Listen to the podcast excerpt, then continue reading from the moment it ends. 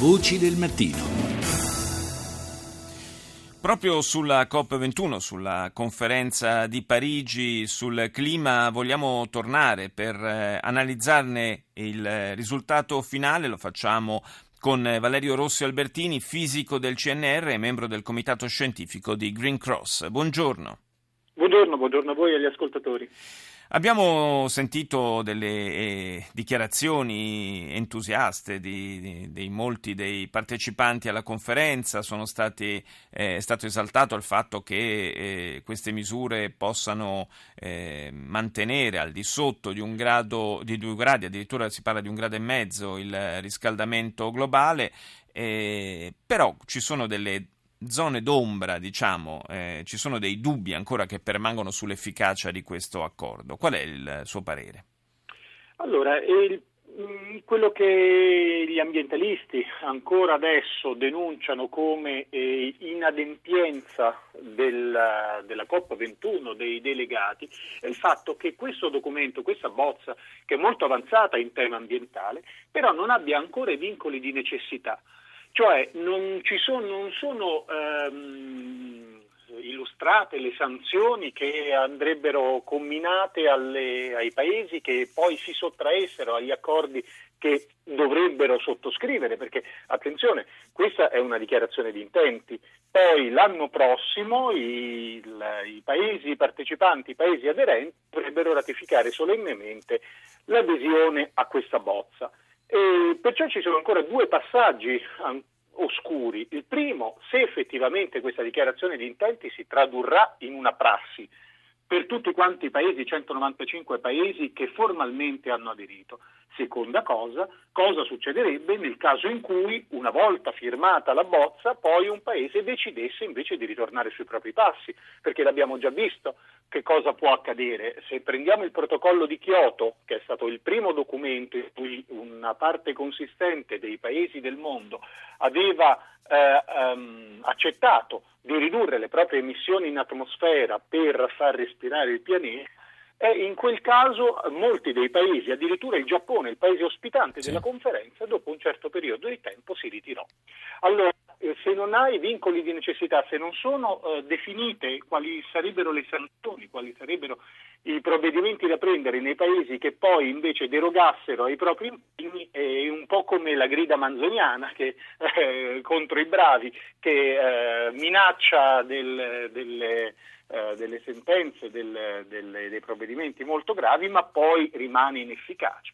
Altri 2 punti che mi sento di sollevare sono: il primo, il fatto che non c'è un accenno al fatto che i finanziamenti per il sostegno alle fonti fossili, petrolio e carbone, che ammontano ad una cifra spaventosa, si parla di 5.600 miliardi di dollari l'anno per le fonti fossili, non verrebbero diminuite, non ci sarebbe un contenimento esplicito. E d'altra parte la deforestazione. La deforestazione, le foreste sono gli anticorpi del mondo nei confronti dell'immissione dei gas serra e dell'effetto che ne consegue di alterazione climatica.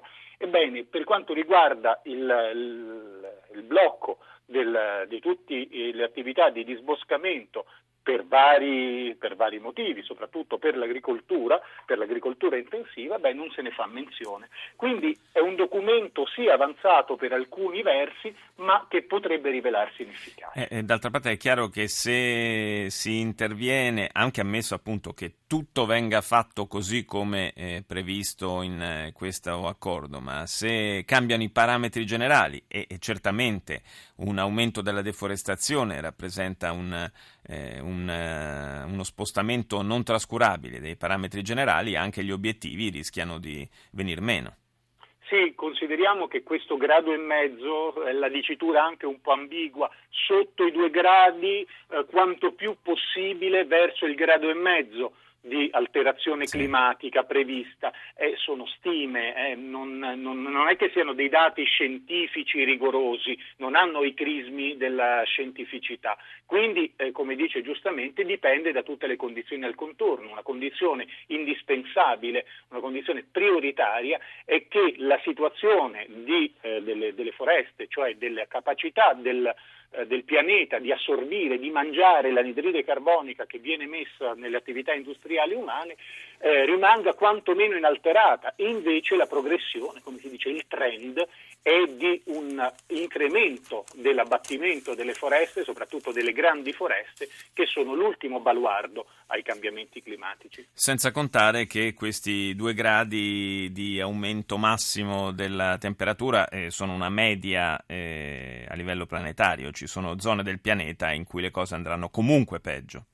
Certo, è proprio così, è un'ottima osservazione. In Cina, ad esempio, che ha dichiarato che il picco di emissioni, cioè che inizierà la contrazione delle emissioni in atmosfera nel 2030, si prevede comunque un aumento almeno doppio rispetto a quello stimato per il resto del pianeta, 3-4 gradi, se non qualcuno dice addirittura 5. In queste condizioni, attenzione, certo. Sempre e comunque dobbiamo considerare che questi sono gli scenari attuali, è difficile fare un'estrapolazione ad un futuro profondo come la fine del secolo. Chiaro. Quindi bisognerebbe usare molta cautela, bisognerebbe essere molto conservativi.